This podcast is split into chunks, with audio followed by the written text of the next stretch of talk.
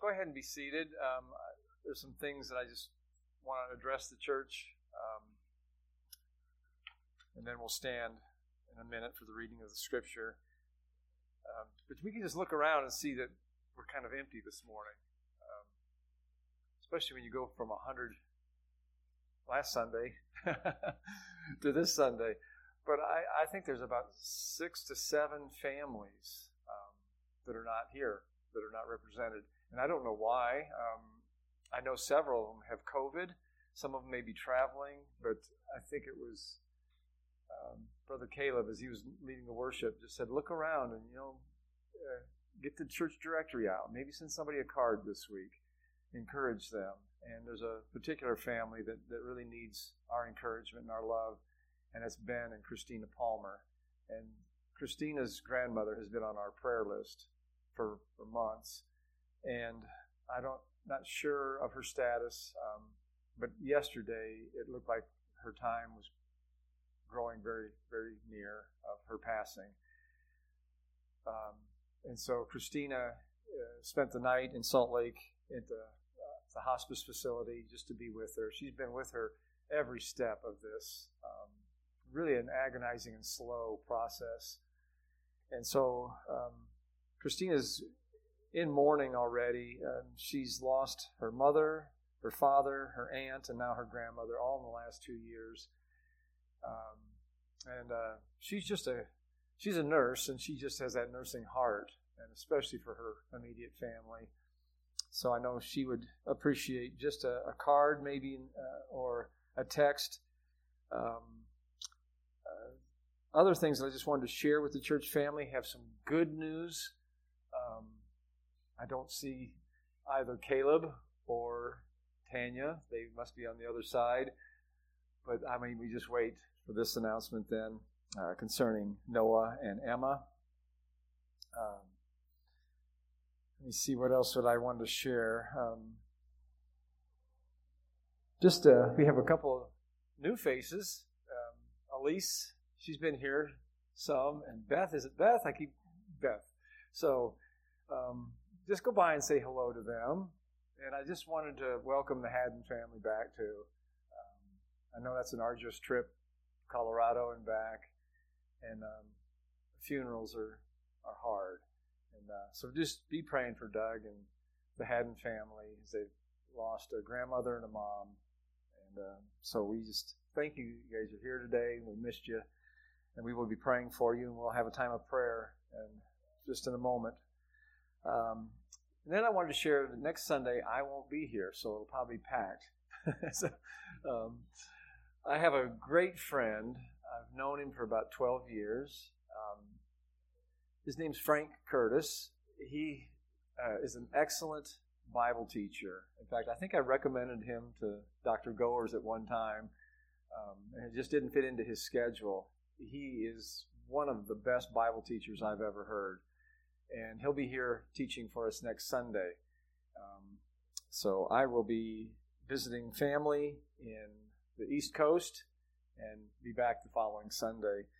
Uh, haven't seen my family, um, daughter in law, and those grandkids in over a year, so um, I'm looking forward to that. so, those are all the things I really wanted to just share as a church family. Um, well, Tanya is not here and Caleb's not here. Well, uh, you want to bring Caleb in just for a second? If he's over there eating, tell him to stuff his face and hurry up about it. um, the news is that um, their oldest two um, are certain of their salvation. And they both professed that they believe that Jesus Christ died on the cross for their sin, and they profess their faith that Jesus Christ is raised from the dead, and that they have eternal life. And this week, I believe, was it this week, Caleb? That last Sunday, that um, Dad baptized the two of them, and I was going to have Noah just kind of raise his hand, but I didn't want to embarrass him. But um, he came up to me. The first thing he said is, "I baptized, I profess Jesus as my Savior, and I'm alive with Him. So that was exciting to hear that this morning. And Emma, too. So praise the Lord that Dad got to baptize his, his own children last Sunday on the Lord's Day. Um, so I think those are all the things that I wanted to share. If somebody else has something else, just a praise, a you know, we're small this morning, so we can take a little bit of time. Um, if somebody just has something that they want to share or a prayer request, yes, brother. Oh, I should have welcomed. Oh, I got it, Soren. I knew I'd forget something, but it's great to have Soren here. We really missed y'all, um, and uh, it's good to good to uh, take your family, and your boys, especially and your daughter, to the motherland.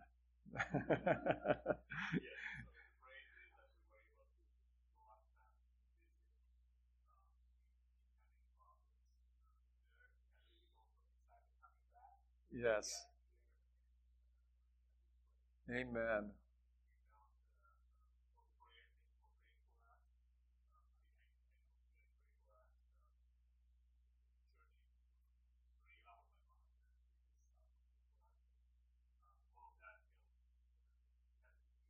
Amen.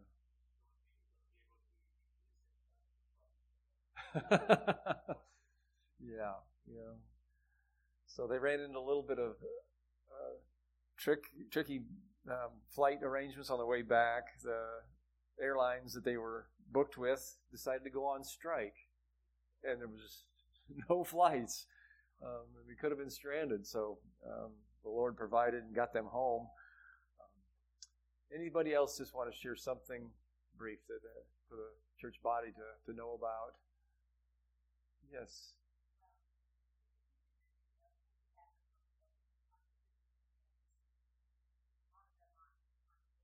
Okay. Okay. And um, same thing for our men's meeting tonight. Um, or well, I was going to schedule it for tonight, but short notice, so we'll. I won't be here next Sunday, so we'll just put it to the second second week of August. Um, all right. Um, let's open our Bibles and let's turn together to Galatians chapter 6. And we'll look at these verses, and God hopefully will encourage us this morning. I know He will. His Word is the source of encouragement and source of hope. All things that were written are written aforetime for our encouragement, so that through hope of the Scripture.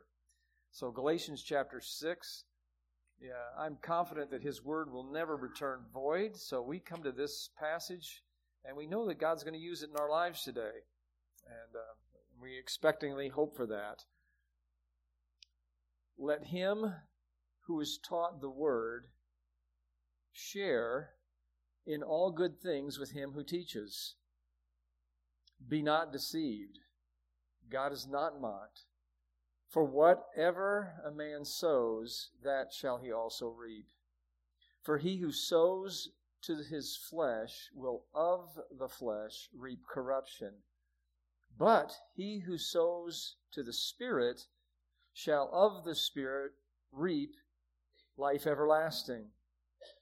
Let us not grow weary in well doing, for in due season we shall reap if we faint not, or if we do not lose heart. Therefore, as we have opportunity, let us do good to all, especially those who are of the household of faith. Father, as we finish this paragraph on our mutual responsibilities to one another, God, help us to, to take the truths that the Holy Spirit breathed through the hand of the Apostle Paul. God, these timeless principles that you want us to apply to our lives. God, the, the laws of the harvest, your principles that are unwavering and unchangeable. God, you from time in eternity past has decreed these laws and God, we can try to break those laws, but God, in reality, they end up breaking us. So help us to understand them and help us to live our lives by them and help us to take encouragement from them. We pray in Jesus' name. Amen. You can be seated. So, Paul is um, finishing up the mutual responsibilities that believers have one for another. And we looked at several of those last week. One was to bear one another's burden, another one is to restore a fallen brother. Um, and the other one is the responsibility of self examination. And when we do those things, um, we must do them with self examination so that we do them with gentleness, and so that we do it in a way that uh, received by those that we're restoring and by those that we're recur- re, uh, um, encouraging. And so now Paul finishes up those mutual responsibilities. And the first one that he addresses here is that of the, the teacher and the recipient. But I just want to say a few words about what, what marks a true Christian? What are some of the hallmarks of Christianity? And I think these passages really display some of those attributes that should be true of every Christian. And that is that when we see someone who's stumbling, someone who's offended, someone who has slipped into an inadvertent sin that just surprised them, that caught them off guard, that we don't come down and hammer them, that we come alongside of them. We do it with gentleness, we do it with meekness. The servant of the Lord must not strive, must not be quarrel, but in gentleness, in meekness, instructing those that oppose themselves. Perhaps God will grant them repentance, and they'll recover themselves from the snare that the Satan has laid for them. 2 Timothy 2 22. Um, and so we, we bear one another's burdens. This is the hallmark of true Christianity that we look at one another and we see the hurts that they have and we see the pain that they're going through. And so we come along and we, we shoulder that with them. And so as a church right now, I think we can just stop and, and apply that. And so I'm going to pray, and I want you just to pray with me for the Palmer family, the Quinn family and for the Haddons, um, Sam Cross, and the Petersons. They All are going through a time of mourning. And so as a church body, let's let's do this together and and show our our unity that when one of our body suffers, that we suffer with them. And Father, Lord God, we're not here just to go through another preaching hour. God, we're not here just to go through some tradition that we do week after week. God, this is your house. This is a living organism. Members in particular, the Holy Spirit has placed for the very purpose of edifying and for sharpening and for strengthening and so, God, today we know that Christina is going through one of the deepest struggles that she's ever faced. Side by side, she's been there with her grandmother, watching her body slowly decline, watching her kidneys shut off. God having to be the one who applies the solace that eliminates pain, but also at the same time is shutting down her body. Father, we thank you so much for Jesus. We thank you that Christianity is not a religion of a God who's aloof or a God that dilutes us into thinking that somehow that we reach a nirvana where we lose all sense of awareness and consciousness. But God, we, we live in these earthly temporal shells. That the minute we're born, God, we begin this process. And it's inevitable, God, because of the law of sin and death. It's at work in our members. And God, because of it, our great God and Savior, the Lord Jesus Christ, came into time, left eternity, left temptation, and placed himself in the midst of it. Corruption and, agony, Jesus walked through it all. And now we have a faithful high priest who can comfort and succor Christina and Ben at this moment. We ask God for your grace to be exceedingly abundant.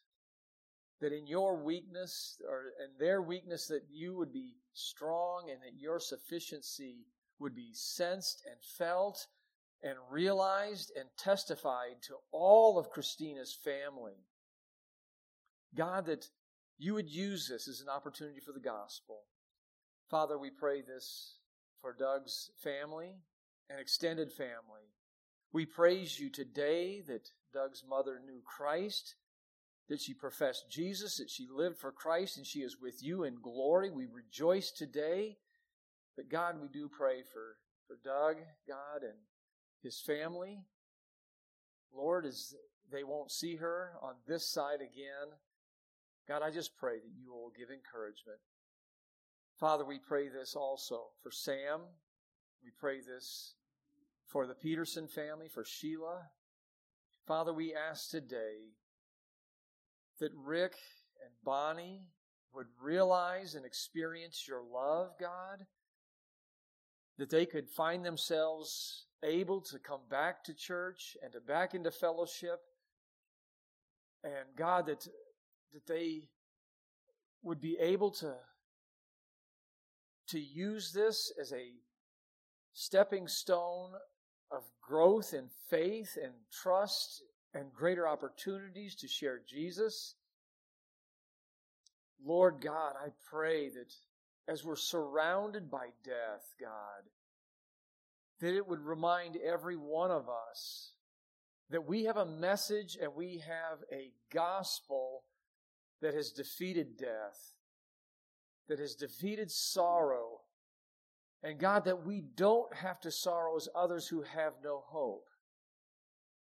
God, today we just want to lift to you also Barbara, Christopher, and Michael. God, a year has passed. A year without a dad, a year without a husband, without a mentor. And yet, God, the Bible says, blessed is the memory of your saints. And God, we thank you today. We praise you today for the work of grace that you did in Bill's life. That he left a living legacy, that he left a testimony of the transforming power to tra- take an addict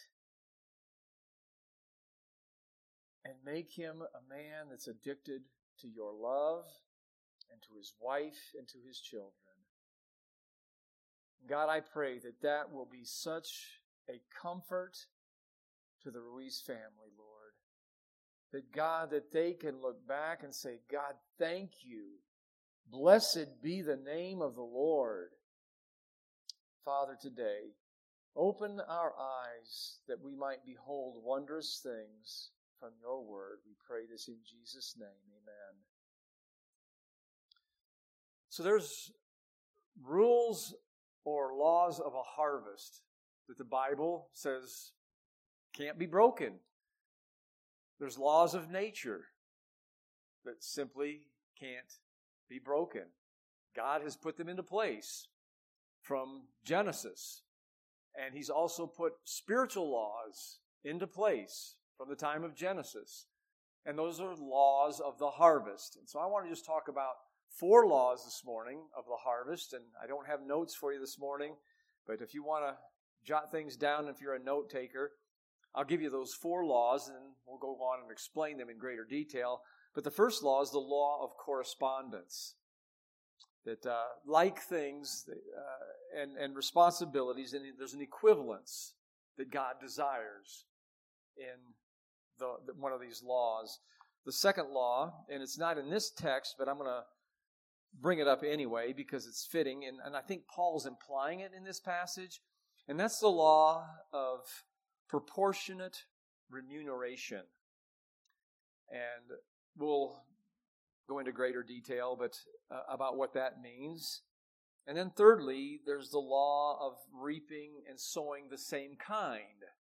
That's a, that's a law in nature, and it's a spiritual law as well. And then the fourth law that we're going to discuss this morning is the law of reaping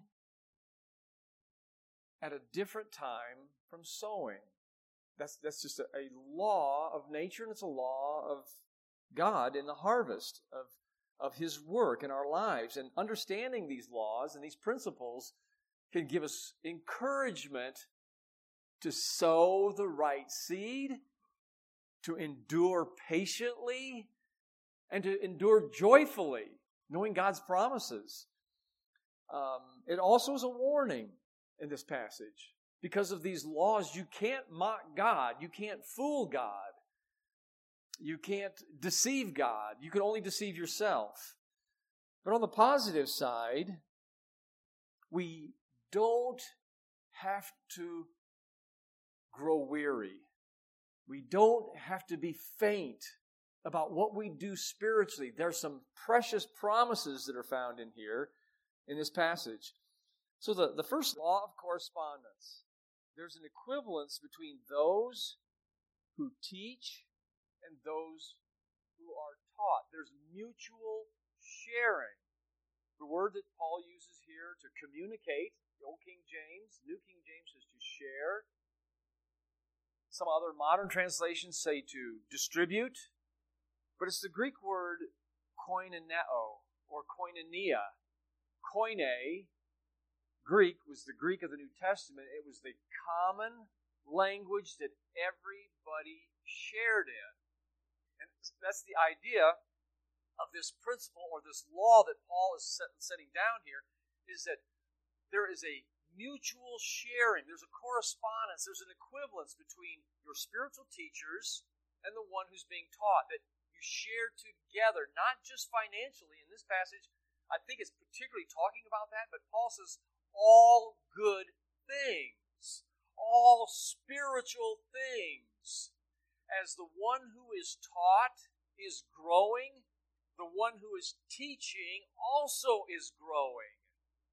In fact, the one who does the teaching often grows more than the one who does the teaching because you spent all week poring over, laboring, digging, and asking God for insight.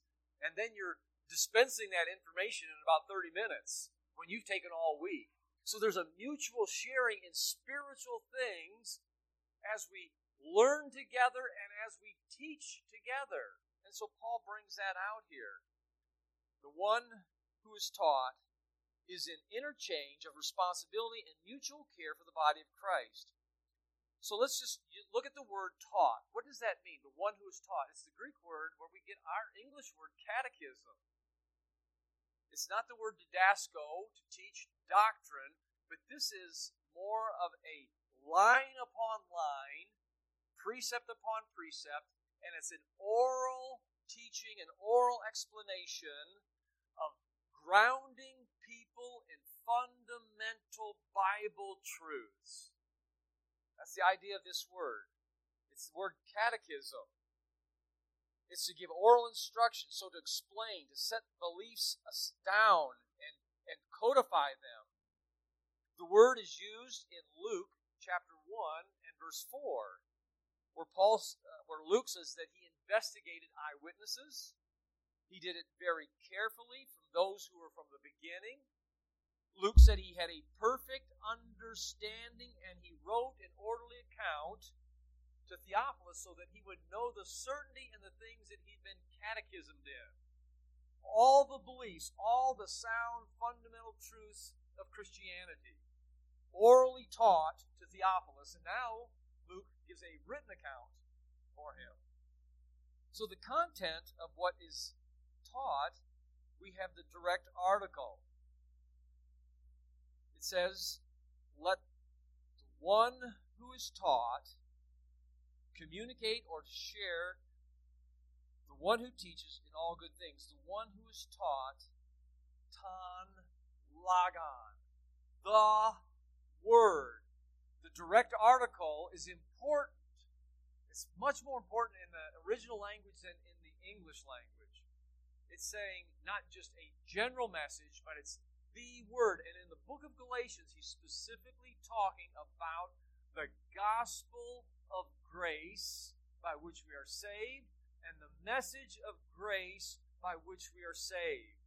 He's referring back to this entire message of the book of Galatians. The one who's been catechismed, the one who has been taught. It's a passive voice. He's received. He is to share with the one who does the teaching of the word.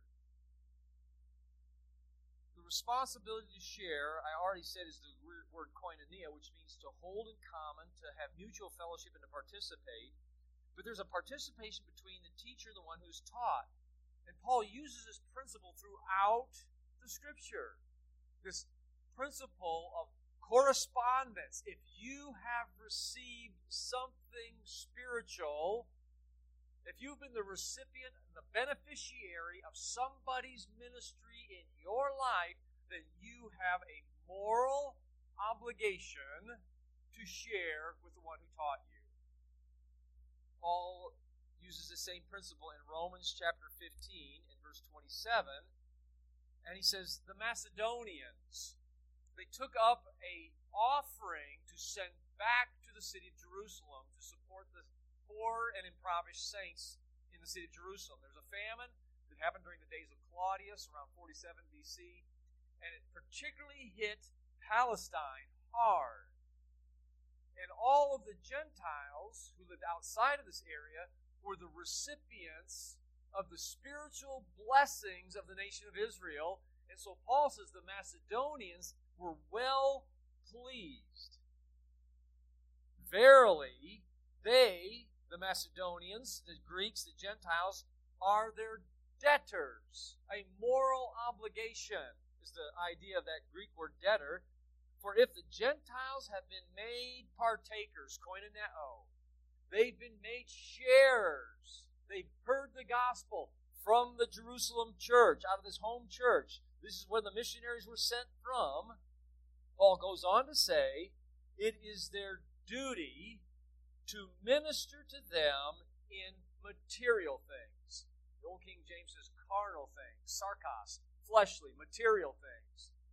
So Paul is saying the same thing in Galatians chapter 6, verse 6. The one who's taught the word, it's his moral duty to share financially with his teachers. Paul uses the exact same analogy in 1 Corinthians chapter 9, and he gives a biblical mandate here. If we have sown to you spiritual things, he says, the idea of sowing into people's lives spiritual principles, then Paul goes on to say, Is it a great thing that we reap your carnal things, your material things? And then he goes on to say at the end of this paragraph, Even so the Lord has ordained that those which preach the gospel should live from gospel. That's not easy for a pastor to get up and preach this kind of a message. But that's why I like expositional preaching.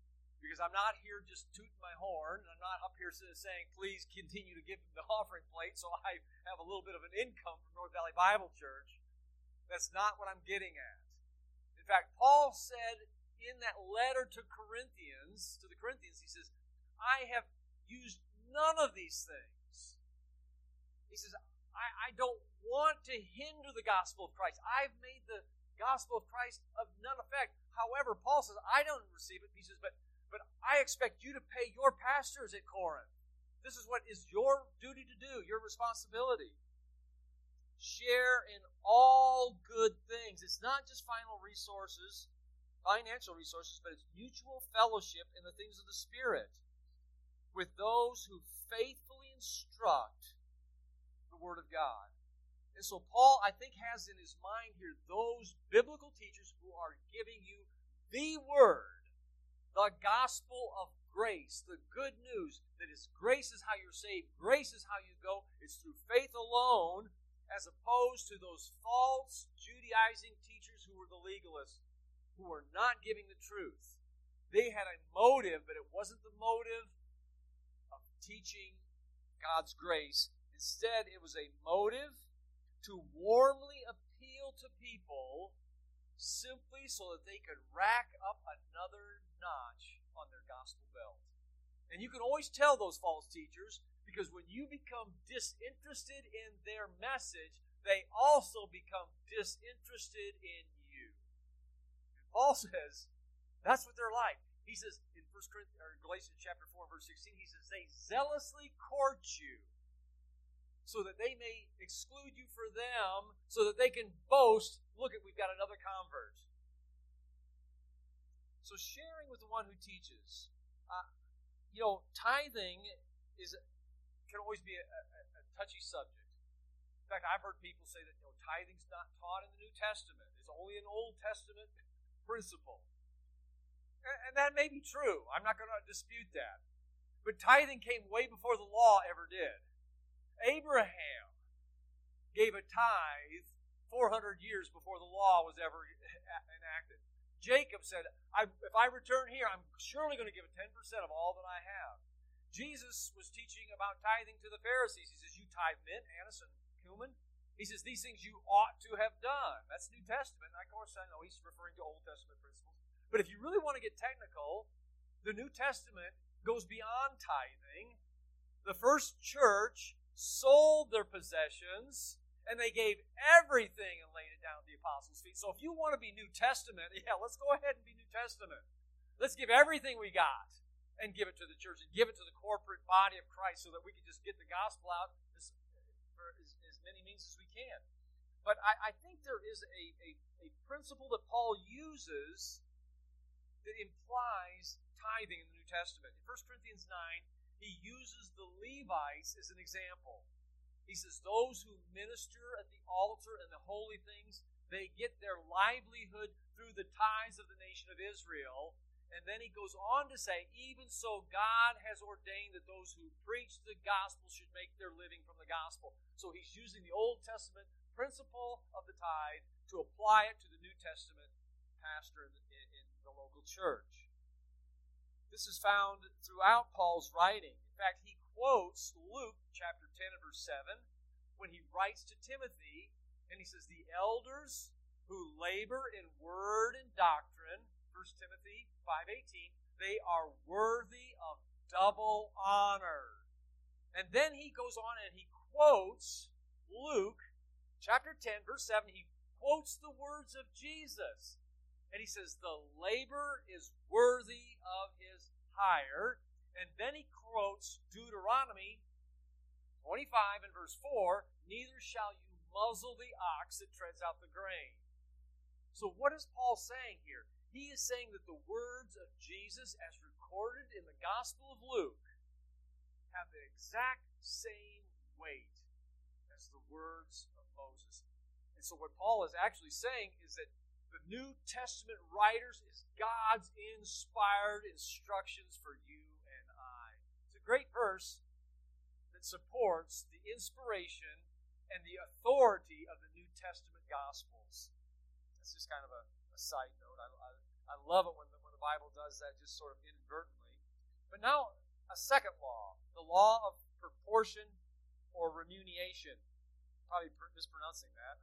There's too many M's and uh, N's in it. But anyway, it's not found in this passage, and I'm just going to touch on it briefly.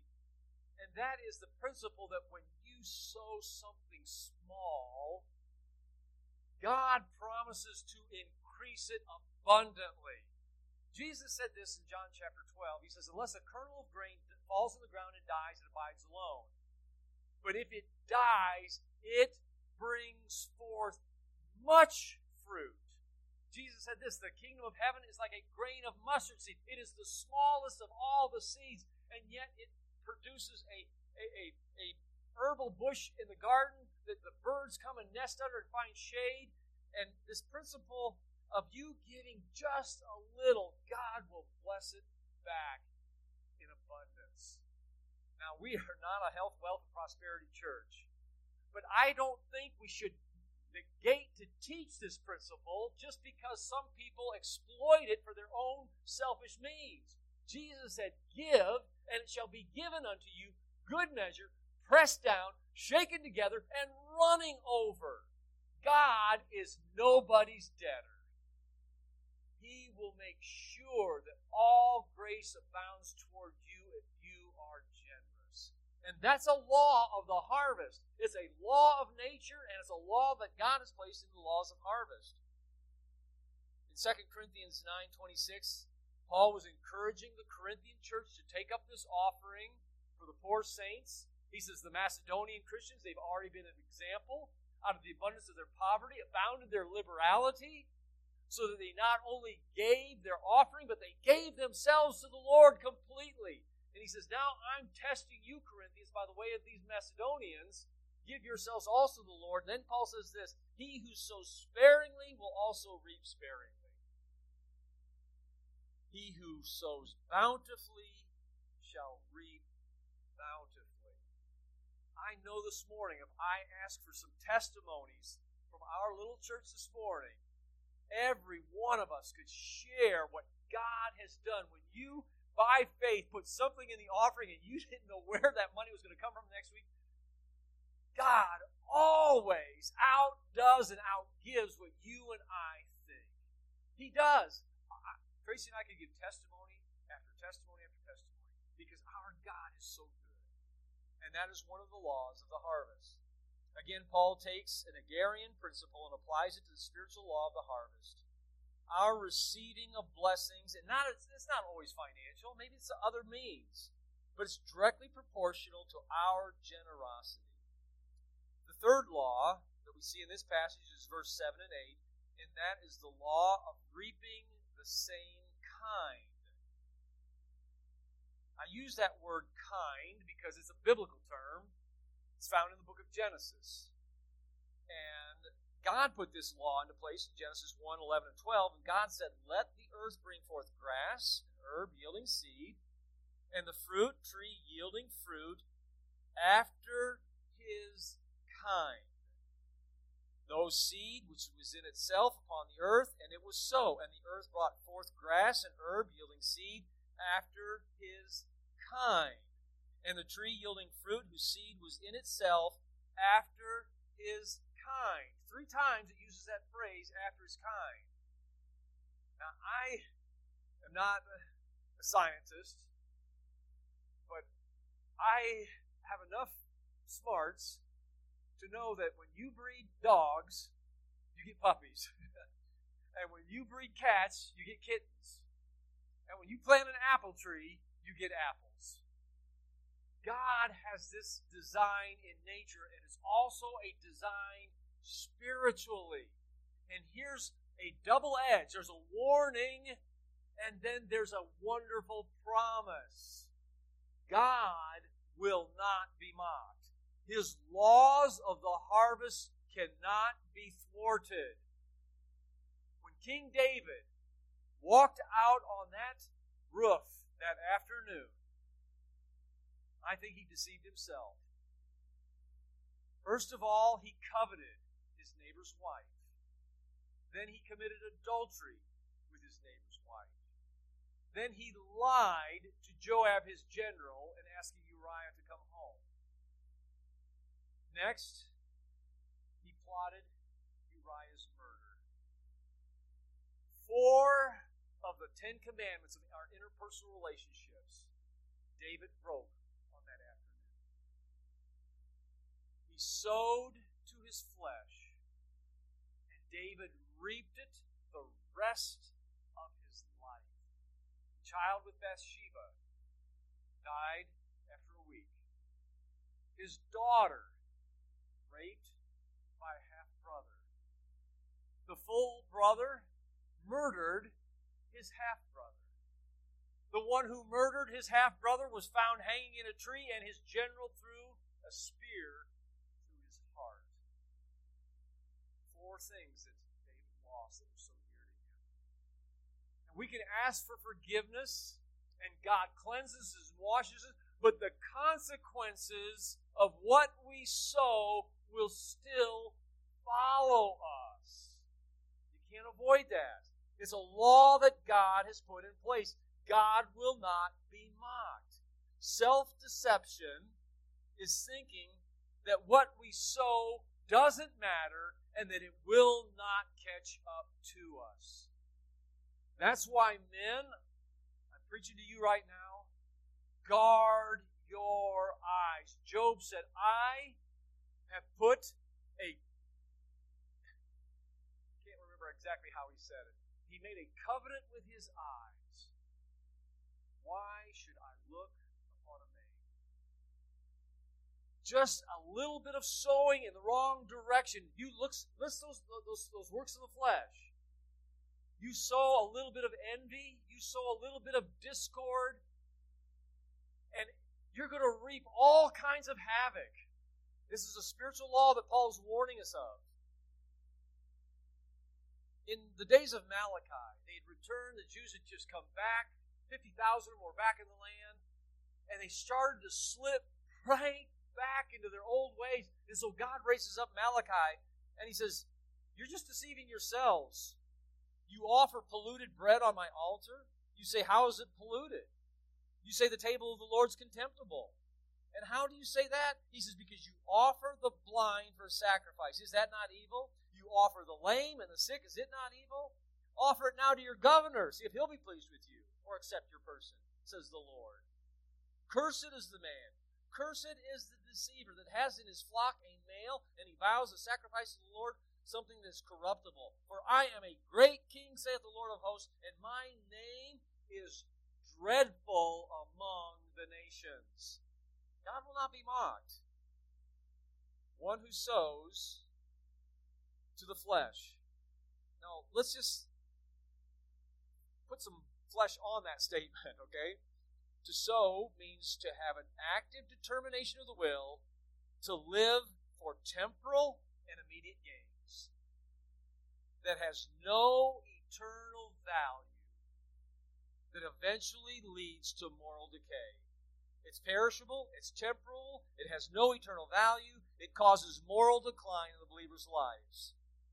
Now, the opposite side, the good news, the one who sows to the Spirit. That's an adjectival phrase.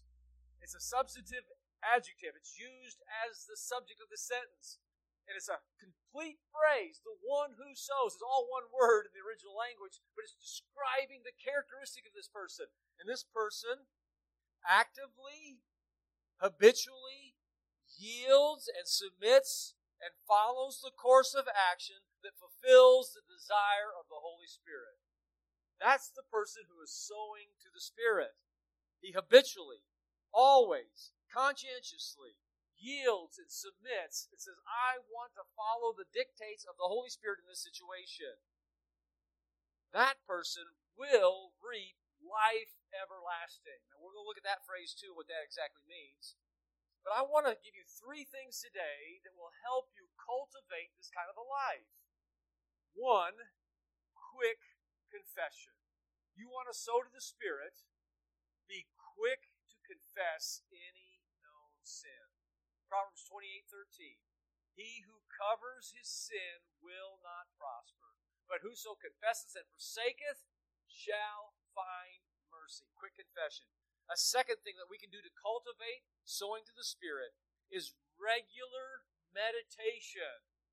Not simply reading, but meditation in God's Word. Blessed is the man who walks not in the counsel of the godly, sits in the, stands in the seat of the sits in the seat of the scornful, stands, I can't remember. Blessed is the man who walks not in the counsel of the ungodly, stands in the way of sinners, sits in the seat of the scornful. But his delight is in the law of the Lord. And in his law doth he meditate day and night, and he shall be like a tree that is planted by the rivers of water that brings forth his fruit in his season. So, two things that we can do to cultivate this. One, I make quick confessions. I don't let sin build up and accumulate in my life, and I don't let my relationship with God get marred by sin and my relationship with people. I quickly confess it. I meditate deeply in God's Word. And thirdly, I pray based on God's Word. I'm so thankful that Sharon has taken the ladies through this Bible study of how to pray God's Word. Because Jesus promised us in John chapter 15, verse 7 and 8, Jesus said, If you abide in me and my words abide in you, you shall ask what you will, and it shall be granted unto you. Herein is my Father glorified, that you bear much fruit. So we can cultivate this sowing to the Spirit by those three things. Then the promise is you reap life everlasting. Now, that doesn't mean just eternal life when I go to heaven. I think what Paul is meaning here is that you will experience the resurrected life of Christ right now, mediated by the Holy Spirit. And, and I get this from Romans chapter 8, verse 13, where Paul uses the same idea. He says, For if we live after the flesh, same idea as sowing after the flesh, you shall die. Spiritual corruption. Then Paul goes on to say, But if you through the Spirit mortify the deeds of the body, you shall live. You will live out the resurrection life of Christ. So when I'm sowing to the Spirit, I have the promise that the resurrected Christ will live through me, through the mediation and the power of the Holy Spirit. The third or the final law that we find in this passage, fourth laws that I'm talking about, three found in this passage. The fourth one is the law of reaping in a different season. Now, this is the one that I find the hardest law to obey. Why? Because I think all of us like immediate results, don't we? We like to see the fruit of what we're doing. We like to say, okay, look what's happening because of all the things. We don't want to say, well, you have to wait five years from now. But the reality is, there's a law that we don't harvest in the same season that we sow, right? God put this into place. Genesis 8:22. After the flood, he says there will be seed time, it's time for sowing, and there will be time for harvesting. So we need to stop growing weary. The word growing weary is an imperative command and it's a negative command, and it's in the present tense, so Paul's assuming that this is already going on in their lives. Stop getting weary. Stop complaining. Stop all your petty grumbling. We get exhausted when we don't see results. We become spiritless, and sometimes we just start going through the motions. I know I do that quite often. I just start doing it, and I just check the box off. I've done it. But God doesn't want us to live our life that way. We live in a culture wants immediate results. We go through the drive-through windows and we give them our little card and we want our food back right right away. If it's not hot, we take it back. But that's not the way the kingdom of God works. God is a long suffering God. God is a patient God. In fact, Jesus taught this parable in Mark chapter 4 verse 26, and he said, So is the kingdom of God. Listen to this. Mark 4:26. The kingdom of God is like a man casting seed on the ground. There's the sowing. And he should sleep and rise night and day, and the seed should spring forth and grow up. He knoweth not how. For the earth bringeth forth fruit of herself. And it's a process. First the blade, then the ear, then the full grain in the ear, and when the fruit is brought forth, immediately then he puts forth the sickle, and the harvest is come. Now, Paul goes on to say, Don't grow weary in doing what is well. And then he has this little phrase, and here's the reason why God doesn't want us to give up. This is why God doesn't want us to just go through the motions because there is an opportune time which God knows is absolutely the right time. You and I don't know that. In fact, sometimes I have tried to prematurely produce fruit when it wasn't ripe. It doesn't work, it backfires. I remember I was doing a Bible study with three Chinese students. And at the end of the Bible study, I kept pressing these Chinese students to receive Jesus as their Savior. And they were coming from a communist, atheistic background. They had no Bible knowledge whatsoever. And there was another Chinese student that took me, I, I took God in the process of sowing. Anyway, his name was Sun Guizhu, and it took him five years of studying the Bible with me before he professed faith in Christ. And I was trying to do it in two weeks with these other Chinese students. And I'll never forget getting rebuked by the man that I had the privilege of leading to Christ. And he opened up Mark chapter 4 and he said, Patrick, read this verse. He says, You can't harvest the same day you sow the seed. I said, Weezu, you're so right. But that's the way we are. And sometimes when we prematurely press for that fruit, all we do is push that person further away.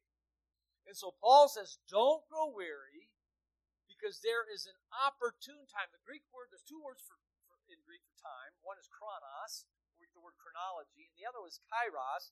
And that word means a convenient season, an opportunity, the time when things are brought to a decisive and defining moment. Don't grow weary because God has got all those little details in place. And He's going to bring that decisive, defining moment through all sorts of circumstances that you don't even know about. And if you push ahead or if you wait too long, you're going miss that time. Let God bring that about. The opportunities, secondly, are missed if we lose our grip. And that's the second part of this verse. It says, Grow not weary in well doing, for in due season, if we don't lose our grip, if we don't give up. So there are opportunities that we can try to prematurely press when they shouldn't be, and then there are opportunities that we can let slip out of our hands because we're no longer being faithful. I think of my my in-laws so many times when I think of this verse. Thirty years they spent in Alaska, thirty-five maybe, always just faithfully giving the seed of God and plowing and harvesting at another time, time when they don't expect it.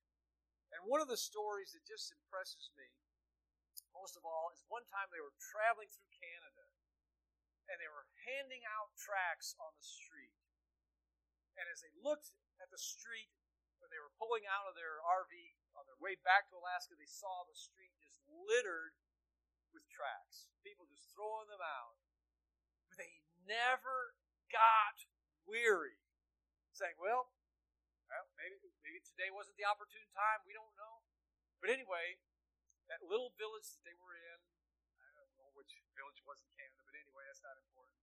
They got a letter about four months after they got back to Fort Yukon. And the letter was a man thanking them for the gospel tract. But the gospel tract wasn't something that some wasn't what they gave to that person. It was stuck on the bottom of his boot. As people were throwing them on the ground, he came out of the tavern where he was drinking up enough courage to take his own life. He sat down, intoxicated, pulled the revolver out of his pocket, looked down on his boot and saw that paper and pulled it off and had a question. If you died where would you spend? Don't grow weary in well doing. You will reap. This is God's promise if you don't faint. Take those opportunities, says our last point.